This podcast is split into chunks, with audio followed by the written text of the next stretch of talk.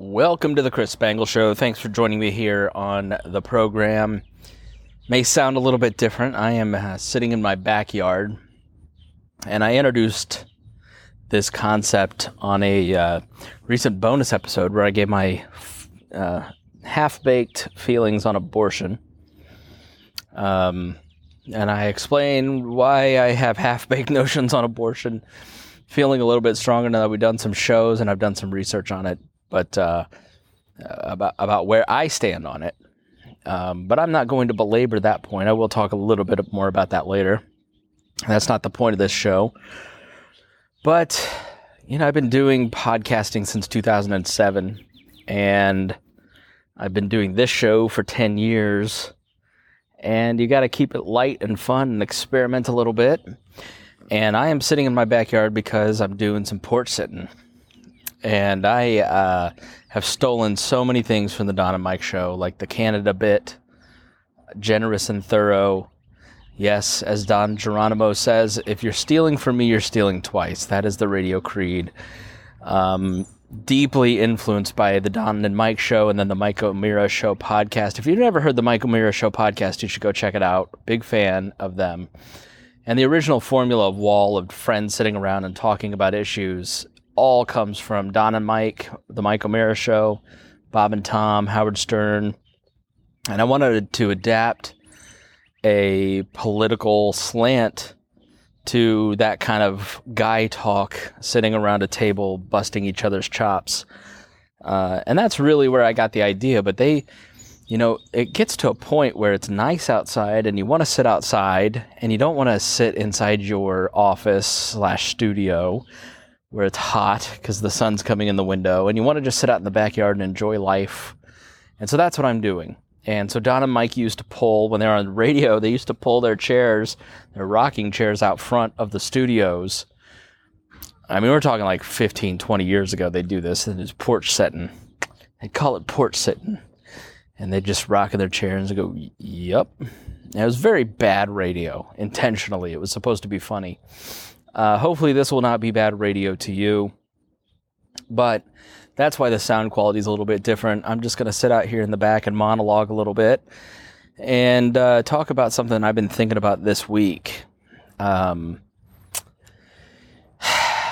where to begin? There's so many. I- I've recorded this twice already, and it just was terrible, so I'm redoing it. It didn't need to be fifty minutes. It can be twenty, and I can get my thoughts out much quicker. Well, you know, I always start with the theme and uh, what we're going to talk about on that show. And this episode's theme is the courage that it takes to have actual community with people. Um, I've mentioned in some episodes we're going to be talking a lot more about community. And the shifting direction of the show is not just... It's not that I'm not a libertarian, it's just that uh, I, I would highly recommend going and watching The Whole Truth by Lauren Southern on YouTube. Lauren Southern was this, uh, uh, she calls herself part of the dissident right, Milo Yiannopoulos and Gavin McInnes and Tommy Robinson in Britain, um, which... By the way, a thousand Muslims were just arrested in a grooming ring in one British town, so Tommy Robinson went to jail for saying that was going on. I just like to point that out. Um, but Lauren Southern posted this video talking about th- all the stuff that's happened in her career as part of this dissident right, this new movement of basically like anti-immigrant, alt-right adjacent, if not outright alt-right figures, Um, who, uh, I, I, I mean, just like, I'm not going to fill you in. She does a good job of explaining it, but she talks a lot in the video about her disillusionment with her movement and starting out in her movement as a bright-eyed, naive, uh, idealist who's ready to change the world with all these great opportunities. And then just continually gets to uh, gets exploited by pe- people like Milo Yiannopoulos and Tommy Robinson, um, gets uh, put in all these really awkward positions with men in the movement, including Paul Joseph Watson, who turns out is exactly the type of guy you think he is. Um, and the video is basically coming to grips with how to do her type of content, not giving up on her beliefs, but looking around and saying, what part did I play in, you know, building a movement that abused a lot of people? Now, I don't know that I necessarily have a lot of those sins to, to, to make a couple for, but I will say what I've struggled with over the last two or three years is just this idea of what is the libertarian movement. You know, coming from working for the Libertarian Party, coming from a political background, I no longer really see political action within any party as any kind of real solution. I really see it as just uh, divisive and unhelpful and unchanging anything. And what I've struggled with over the last few years with this show are a few things, but mainly where to drive you. How do I, you know, you can you can do these shows explaining the problem, but where do you direct that energy?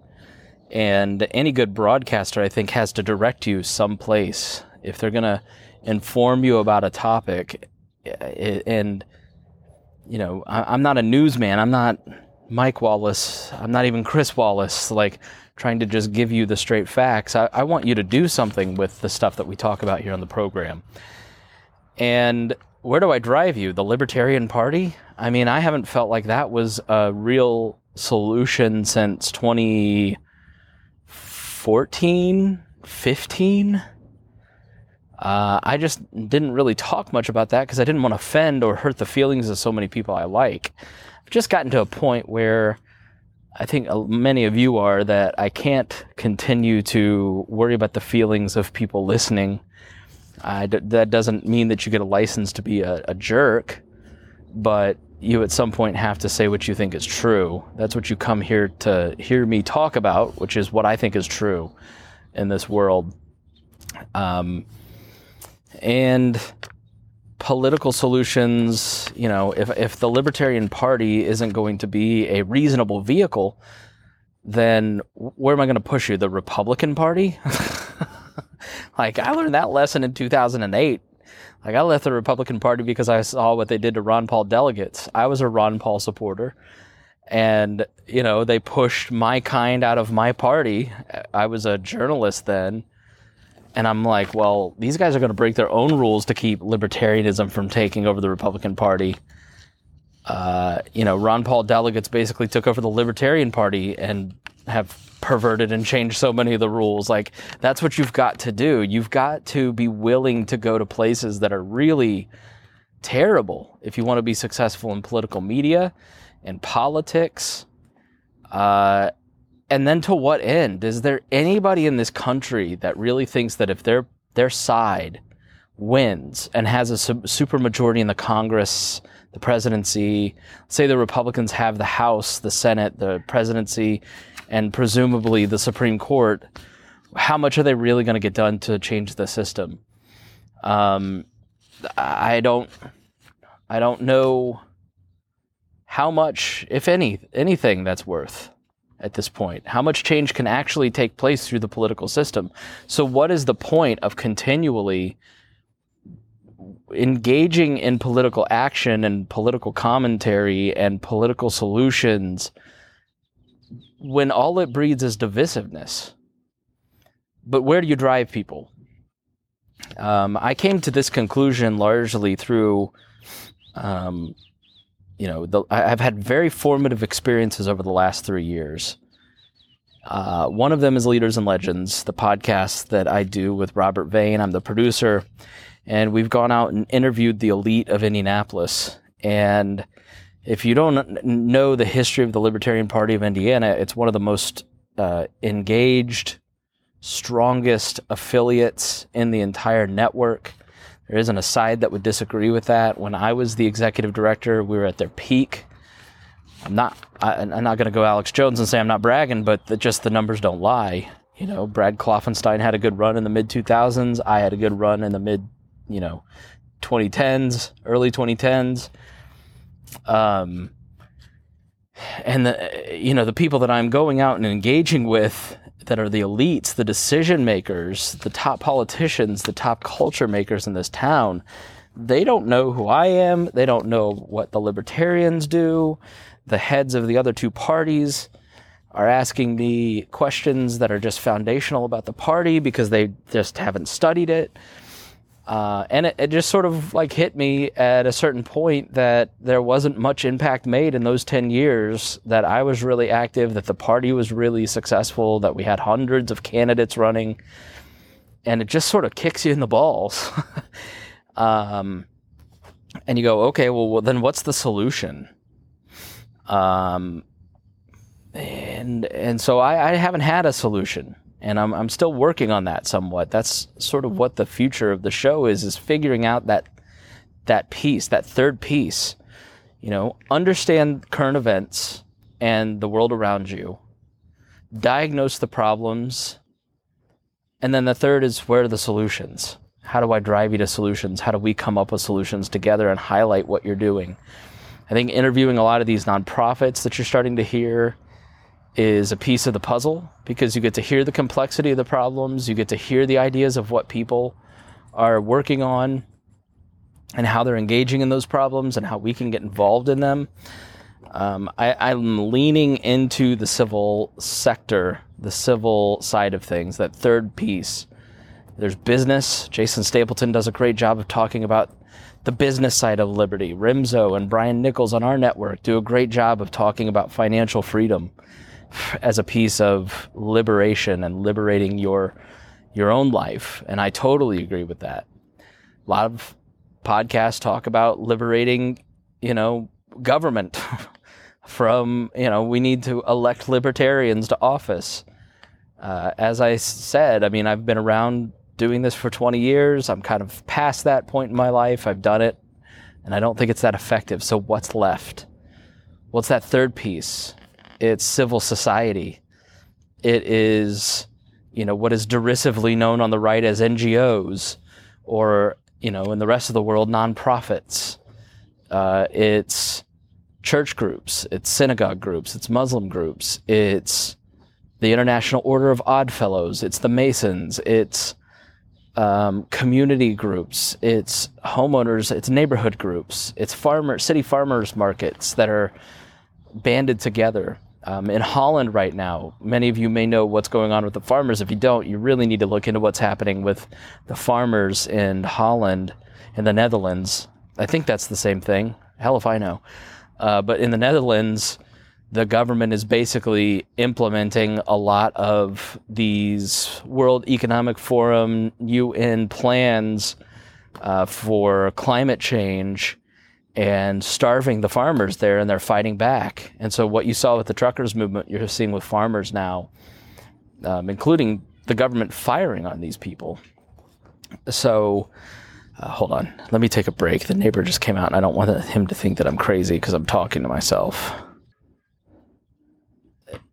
Instead of going through the supermarkets and the farmers selling to the supermarkets, there's now these giant co-ops being organized in the Netherlands to support these farmers um, outside of the existing economic order. And I really think that that is the future. That is the base message of libertarianism. It's finding solutions outside of corporate America, outside of government.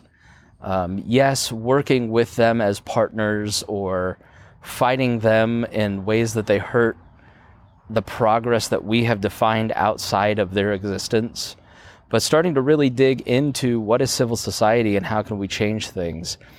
But to do that, you've got to have a couple pieces. You've got to have your own house in order. You've got to clean your room. You've got to make sure that you are uh, supporting your family. I mean, the foundation of a libertarian society is a healthy individual, a healthy family, and a healthy community. And, you know, we talk all the time on the podcast about serving your circle. The one hundred people, right? That that example from Big Fish, as he's being carried out at the end of Big Fish, a great movie, some say the best. Uh, as he's being carried out to the river, he's surrounded by the one hundred people that were in these stories, that were in his life, that he made an impact on. Those are the people that you can impact. And if you don't have one hundred people in your life, You've really got to impact those people. You've you've really got to find new people. Um, you know, so uh, I think a part of that is that you have to learn to be courageous. And you have to get out of your comfort zone and be willing to um, not be comfortable. You know, another formative experience that I've talked about is the Pat Down. And, you know, I I work with several different audiences in my different jobs, not only this audience here, which is largely libertarians. The audience for the Chris Spangle show um, is around five thousand people, to be candid, and many of you are white, Christian, Midwestern males, middle-aged, upper, mid to upper income, well-educated. Uh, surprise, you look like me. And that is a recurring theme in many of our lives. I grew up in Plainfield, Indiana. I grew up in a place that was ninety-eight percent white, two percent Muslim, and it was a, a, a hearty Republican town. It was kind of a bubble growing up in the nineties, and it was thirty minutes away from downtown, and it was very, it was kind of secluded. It was cut off from Indianapolis because the airport's in between us. And, you know, this is not a, a racist town. That's not what I mean by saying that it's very homogenized. This was the national point of the Quakers, the meeting point. Um, so there in, you know, the eighteen hundreds, the Quakers would have their national convention. And it was a powerhouse of abolition sentiment. And if you look at pictures of the basketball team in the late eighteen hundreds, early nineteen hundreds, there's black basketball players on the team. It was fully integrated, which was not the norm. In Indiana, for instance, two-thirds of the state had Klan membership. No, excuse me, one-third of the state had Klan membership. And it was extremely hard to join.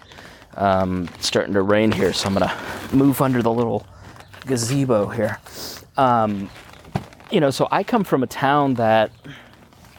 Uh,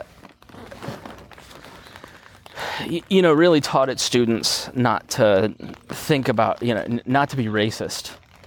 But that's like telling, that's like telling me, I, I can't think of a good example. If you never actually like, let me, let me actually go into the garage, because this may be a little loud and distracting. And I can go in there judgment-free without the neighbors thinking I'm nuts. Oh, shoot. Drop my water bottle. All right. There we go. Perfect. Just come in here in the garage, which is a disaster. Books, magazines,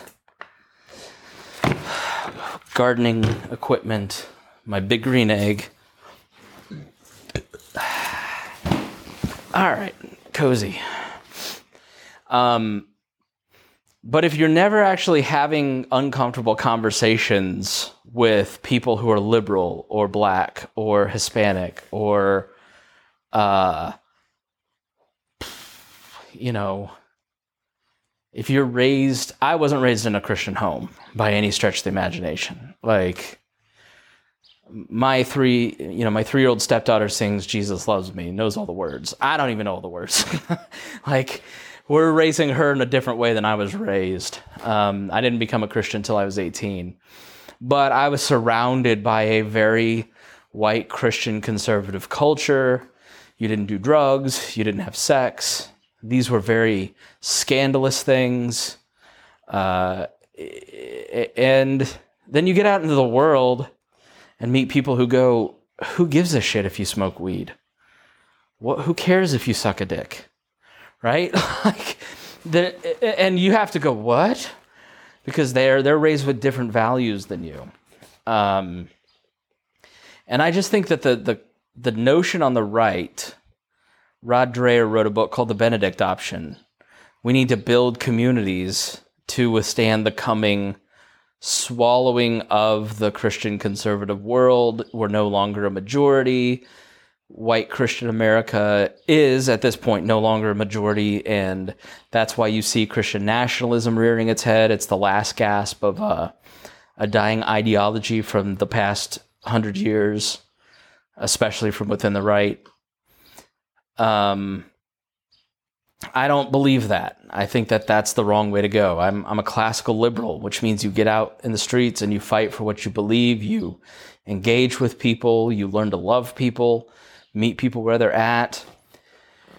Um, you know, I, I, I when we were looking for a place to move to, part of me wanted to move back to Plainfield, and wanted to be comfortable. I was doing the Pat Down, driving to Plainfield, feeling very nostalgic for the way that I grew up, because part of the Pat Down is talking to Miss Pat, who grew up in inner city Atlanta, never around white people, was scared of white people till she had to interact with them around thirty, which is only like twenty years ago, right? And then I am having my first experience with black culture and building an audience. And I think part of the reason the We Are Libertarians Network and the Chris Spangle Show have gone a different direction than so many other libertarian podcasts is that I interact with different audiences. The Pat Down audience, which is black, a lot of white progressives in that audience too. The We Are Libertarians audience is, like I mentioned, but still very conservative. The Bob and Tom audience at the day job is very Trump-supporting, kind of Duck Dynasty-type people.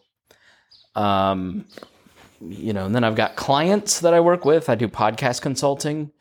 The Leaders and Legends audience is, you know, kind of the upper crust of Indianapolis. So over the last three or four years, I've been interacting with a different diff- these different groups. And so it's it's... the old We Are Libertarians model was like, we only see the people that are in front of us. Let's make these people laugh.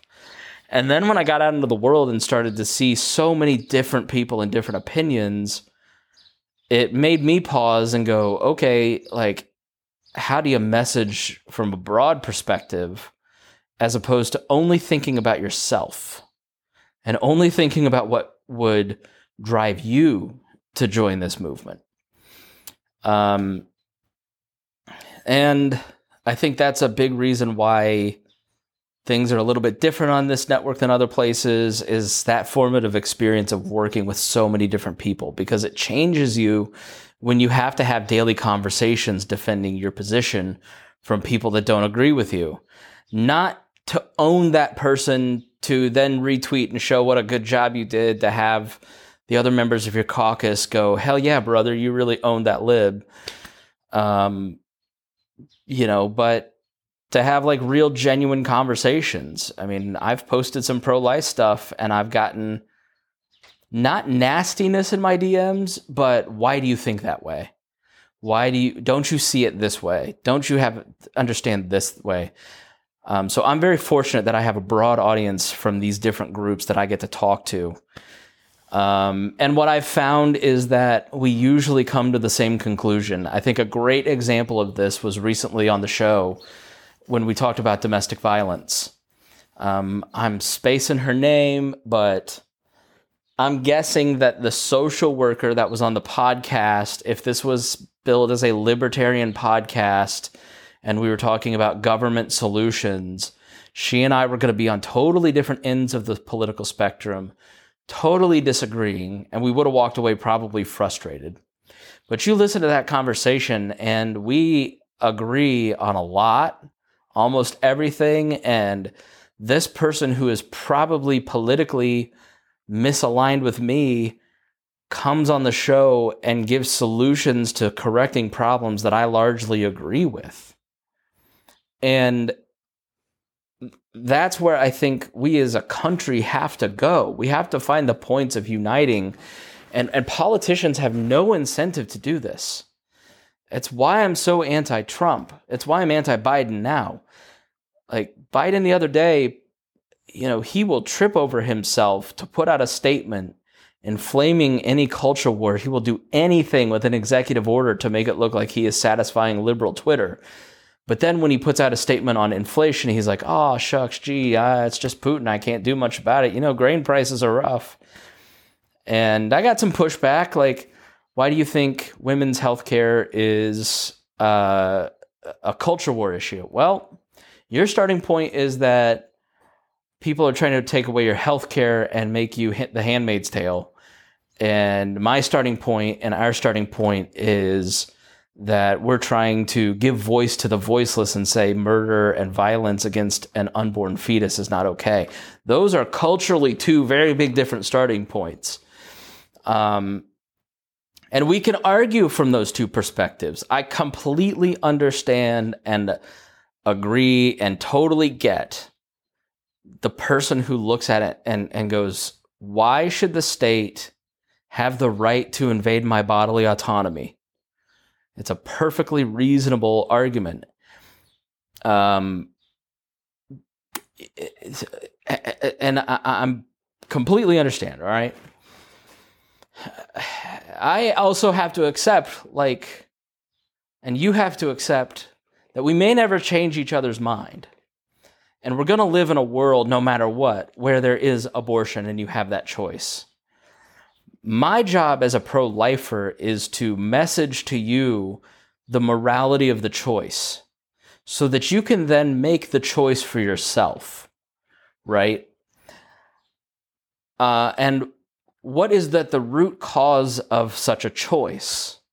The root cause of so many of our, our humanitarian crises that happen in this country are due to a lack of economic opportunity and a lack of meaningful community. If you trace back gun violence, suicides, homelessness, uh, drug addiction and opioid deaths, homelessness, um, why someone might choose to have an abortion, they, I mean, I talked about it in the, the bonus episode on abortion. This book by Randy Alcorn, Why, Why Pro-Life, he talks about how like sixty percent, seventy percent of abortions are from people from the Christian faith that are church-going people. Well, that tells you there's a huge crisis of culture within these communities that people don't actually feel loved.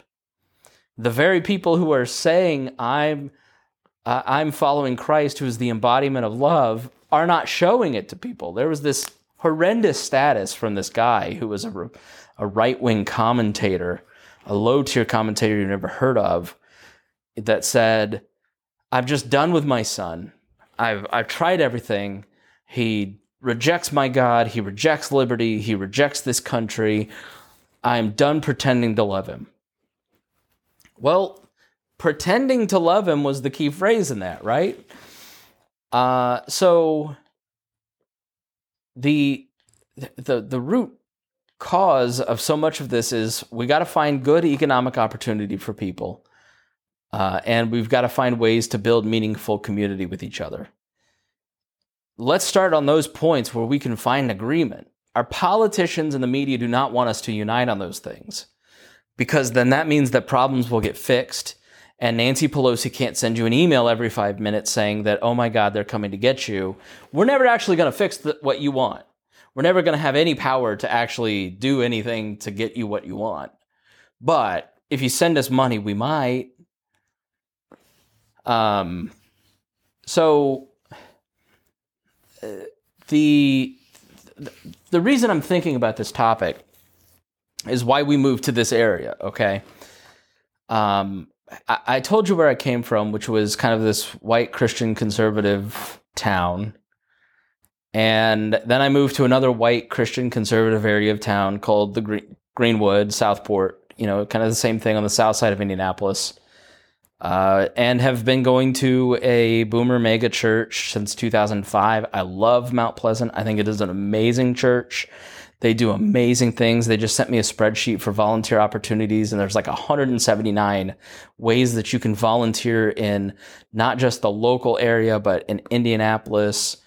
You know, everything from sports and youth sports in the local area to math tutoring and English tutoring in lower income parts of town, babysitting at the church for parents that need to go to work but don't have anybody to watch their kids. Like it's, they run the the largest uh, food and clothing ministry on the south side of town. They just do incredible work. Um, but it's it's like a hard church to kind of like build community in and connect with. And I think it's part partially like an age difference thing.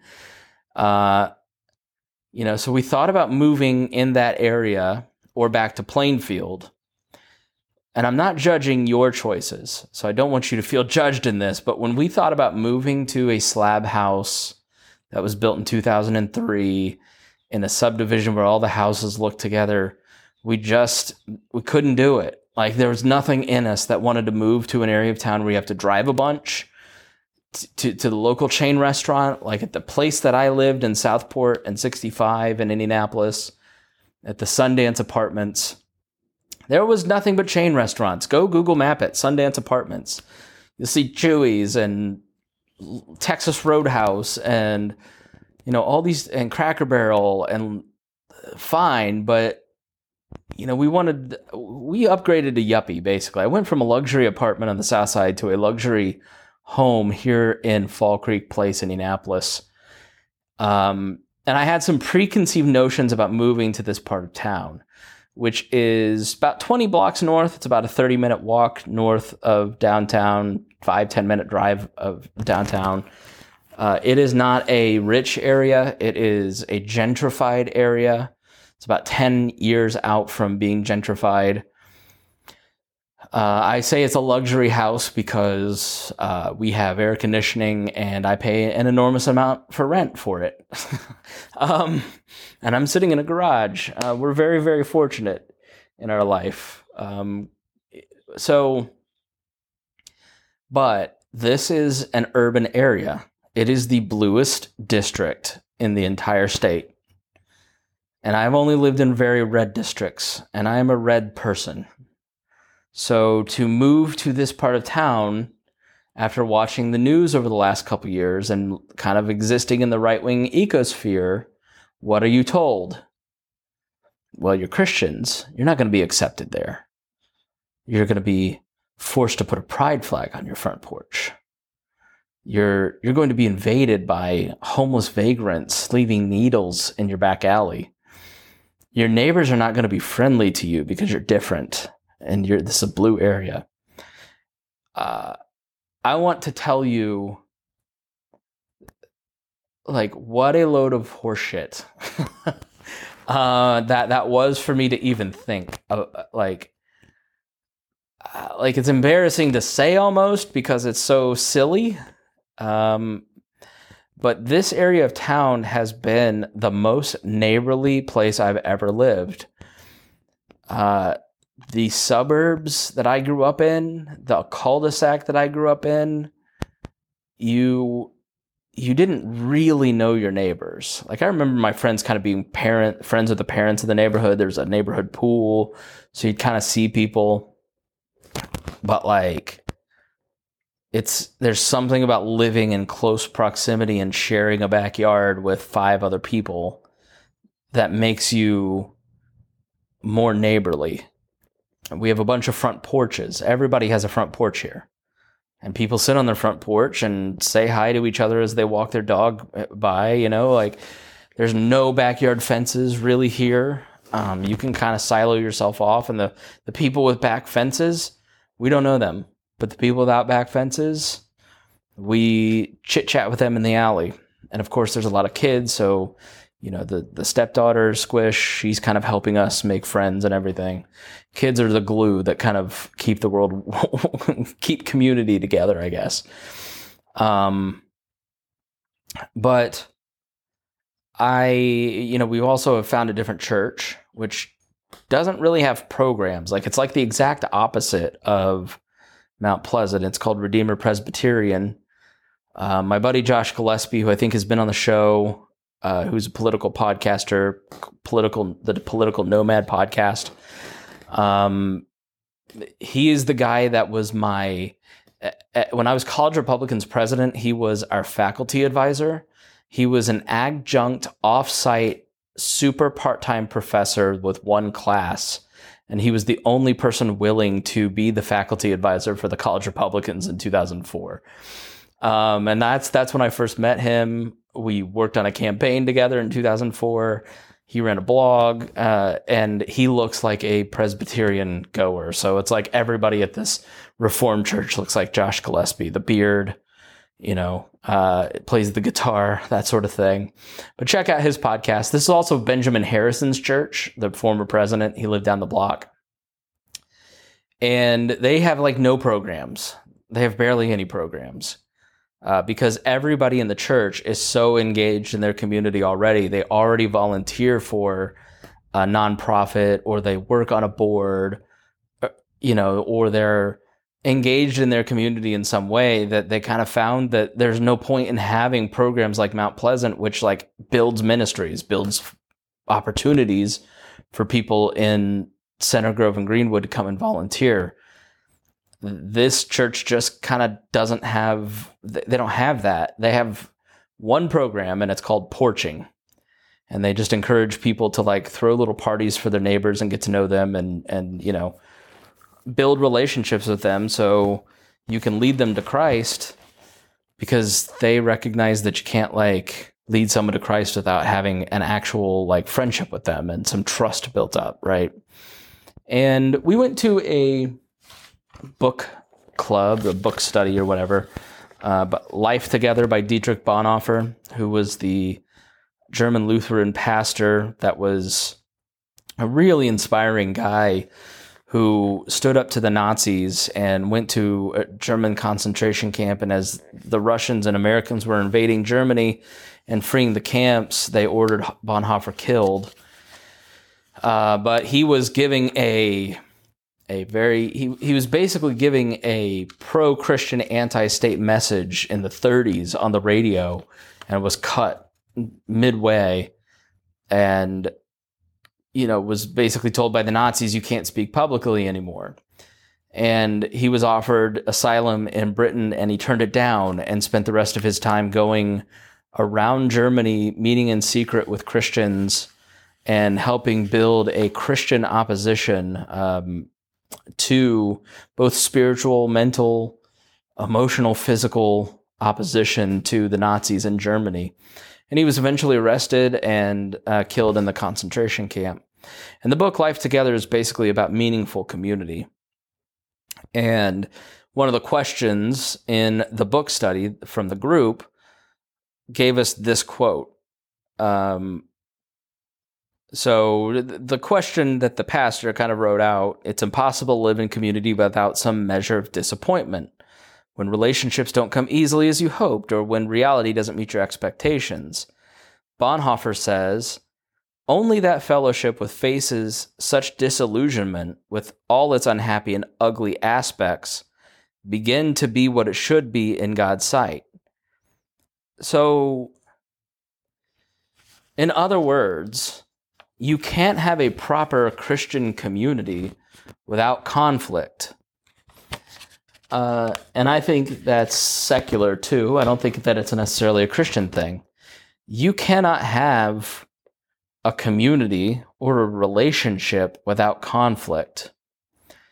And that's kind of uh, been driven home to me this week. You know, Trisha asked me um, some spicy questions about abortion. And wanted to see like how pro-life am I? And I'm pretty pro-life, much more than the rest of the group, and more than the Baptist pastor, I think maybe. So, and they all ganged up on me. And it's been a long week of fighting about abortion with my ten, fifteen closest friends uh, who are opposed in different degrees to me. Uh, and what that has done for me is... Um, made my arguments better, and it's it, it definitely started out alienating. You know, Trisha asked the question, said, you can message me this, you don't have to say this in front of the group if you don't want to.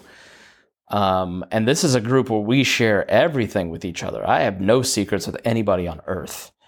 Um, I, I just don't believe in having secrets. And I think that if you have friends and, you know, a spouse, you should have no secrets. You should live openly.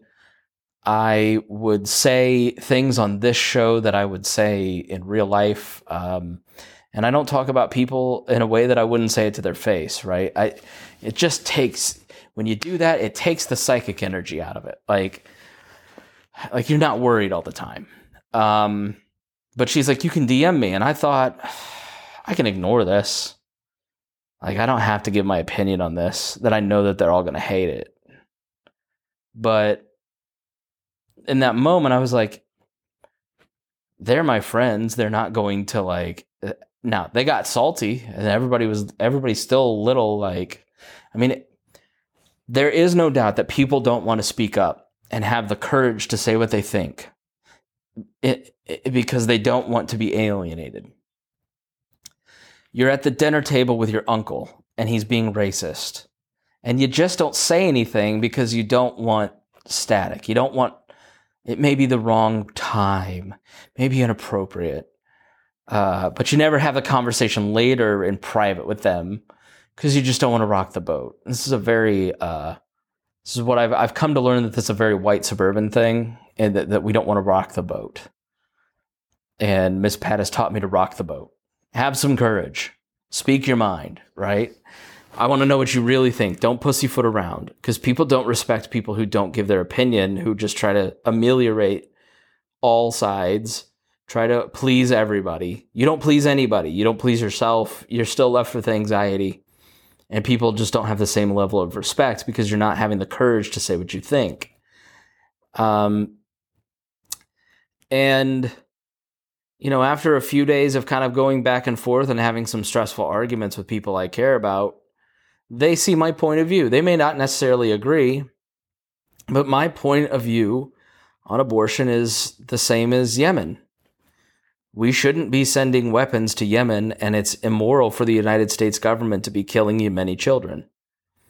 And Yemeni children are deserving of all natural rights, and the United States government should respect those children's natural rights, and innocent civilians should not be killed. And in the same way, I think that a, a fetus, a child, has the same natural rights beginning as at conception. And just because they're an inconvenient life, it does not mean that they are that they, they should be given the death penalty.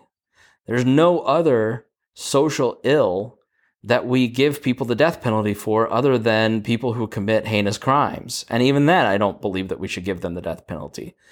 I'm trying to achieve a consistent ethic in life that uh, reduces state violence, that reduces violence between two people. And v- abortion, in my mind, is inducing and encouraging violence. And, and too often people are looking at that as the first choice, as opposed to how do we create new economic opportunity and how do we create better support and better community for people so they don't have to make that choice.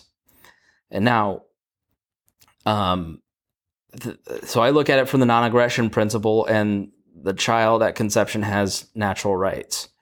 I'm not coming at it from a Christian perspective. I don't believe that the Bible or my religious views should be used in any form of lawmaking.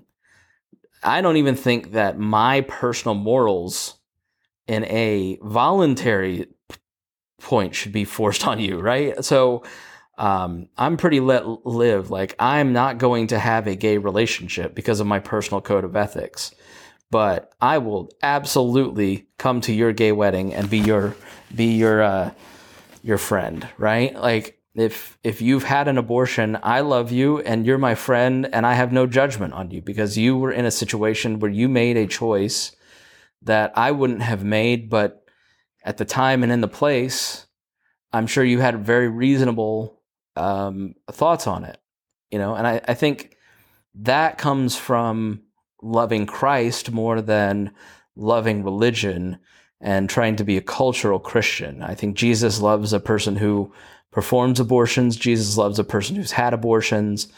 Uh, Jesus loves people unconditionally.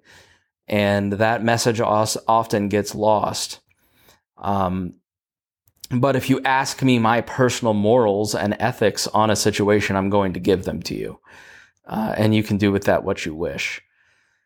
Uh, the reality, like I said, is you can listen to that and you can disagree with me and you can turn on this podcast and never listen to me again because you think I'm trying to control your womb. I can't control my own womb. Uh, I like... I, I don't know what's going on in my own body, so uh, I'm not trying to control anybody. I'm just giving you my personal ethics on the situation. Now, this is not an opinion that I would have ever given on the show in the past because I was scared to, um, because I was afraid that if I gave you my opinion on a divisive issue, that the person that is pro-choice might never listen to me again. Um, but I'm just at a point where I've got to have some courage to say the things that I think are true, and you've got to sort it out. And you have to understand that uh, I'm coming from a place that is steeped in love. Whether you want to accept that or not, you can listen to me and ask me questions, and we can get to that place, and vice versa. I don't think that people are bloodthirsty to go out and get abortions. I think it's a very difficult choice. Um, and... I think the thing that unites us is where do we find points of agreement that we can change society that makes it more possible for women to feel supported when they're pregnant. Um, we talked a lot about that in the episode with Sarah Brady, where she talked about, you know, don't fly women to get abortions. Like, give them maternity leave. Like, Taco Bell should give their employees maternity leave. Uh, I don't think the state should force that, but it's the right moral thing as a, if you're giving out benefits packages to give people maternity leave. And if we want to build a culture of life, then corporations and businessmen should lead the way and, and giving maternity leave to women so we can fully support women in having healthy pregnancies and having healthy children. And if you're in a company, you should be advocating that and talking to your H R people and saying, we want this. Uh, employees have never had more of a voice than they do right now. So, uh, long story short, I think you've got to have courage to speak up and give your opinion. And you've got to speak it in love. And you've got to really, like, work on building communities and find points of agreement. Like, if there were one singular message of my broadcasting career, I think that's it, is putting myself in places that I'm uncomfortable in order to find places where I agree with people that I might, on the surface, disagree with them.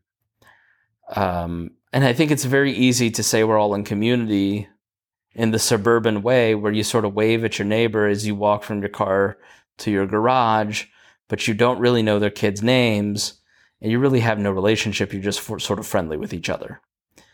It's a whole different ballgame when you have to start engaging with them and having conversation with them. And listen, I'm the I'm the worst at this. Like, Reagan, she will go out and meet a neighbor, and within five minutes, come back. Like, we were at church. She sat next to this girl, talked to her for like ten minutes. And I swore they were like best friends. I was like, when did you meet her? How did you know her? She's like, oh, I just met her right, right there. Like, then how do you know her grandmother's name? Like, Reagan, like, will find out somebody's credit card number and their what they want to name their grandchildren when they're twenty-three. Like, it, it just, it's it's insane. And I keep to myself.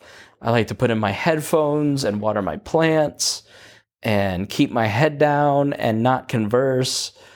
Uh, I, I'm, I'm just by nature not a social person. My parents, I don't think either of my parents really have friends. I don't remember them having friends. They just sort of, like, dad would come home from work and, like, you know, piddle in the yard, and my mom would, like, watch T V. But I don't remember them, like, having a lot of parties, like, outside of family. Uh, so I just don't think I'm pr- I'm wired that way. And so I'm I'm forcing myself into situations where I'm having conversations and building relationships and expanding that hundred people in my life and focusing on serving those people and kind of living life differently um, and less selfishly than I did in the past, because I've come to the conclusion that seeking political answers is the cheap and easy way out of this.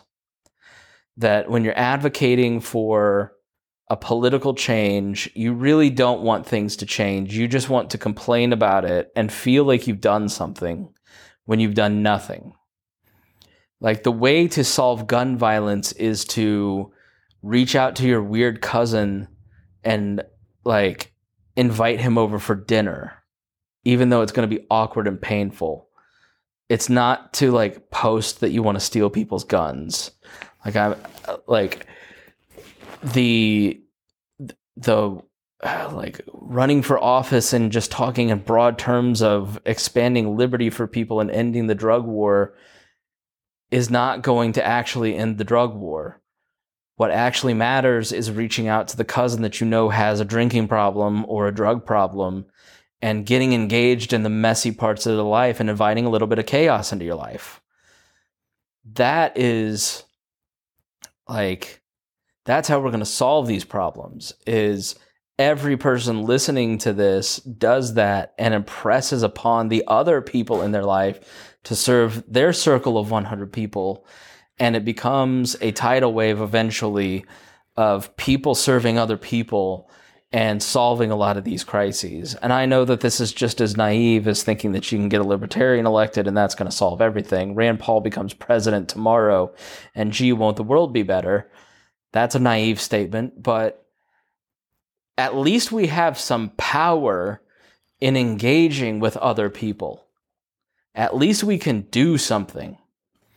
But like throwing your money away, giving it to a politician so they can grandstand is bullshit.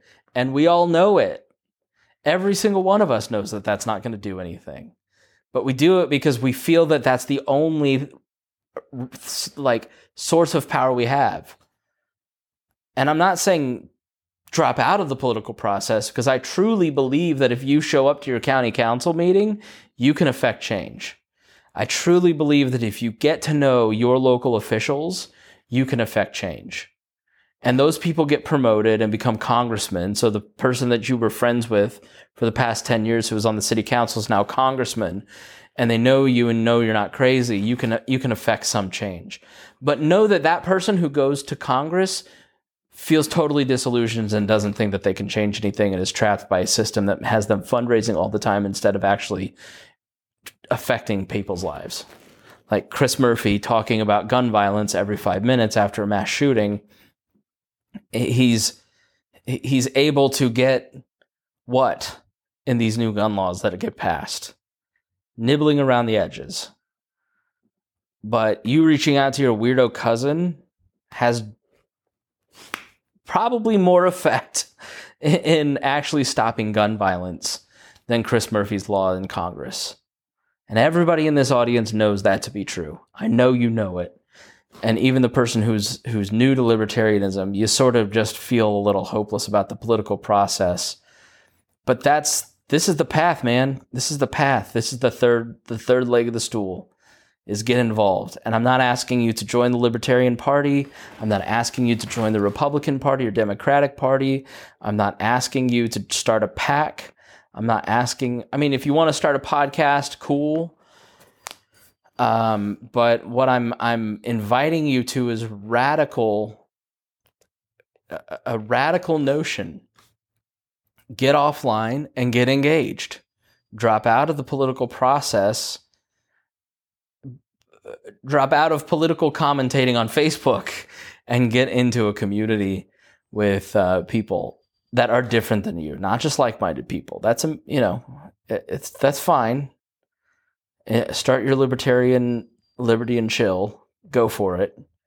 But there's beauty in getting to know people outside of your own space, outside of your own religion, outside of your own um, race, outside of your own ideologies. Um, I, I've grown so much from it. I love it. And I can't recommend it enough. So Thank you for listening. Uh, thank you for Port sitting here with me and just having a chit chat. This is exactly what it would be like if you were sitting with me. You wouldn't have had a chance to talk for what I'm guessing is fifty minutes. I don't have a timer on this recorder. It's a little lav mic that I've got. Uh, you wouldn't have gotten a word in edgewise. You would have been just like, uh, you'd be sitting here listening to me monologue. That is what it's like to uh, hang out with me. Uh, and that's why I'm quiet. You meet me in person, I'm actually, people, because I'm an, obnoxious online, people think, oh, he must just be a big personality. And I'm not. I'm very quiet in person and a little shy because I know if I start talking, I'm I'm like, I'm very conscious of not controlling the conversation because if I get started, I will. And I don't want to do that. So I don't talk too much. um, so... But this is this is what it'd be like if we were actually hanging out in my backyard. Uh, I would just be rambling uh, and uh, venting and, and saying all kinds of things and um, looking at text messages uh, from my mom and goodness. All right, everybody, thanks so much for joining me. I'll see you uh, next time on the Chris Spangle Show.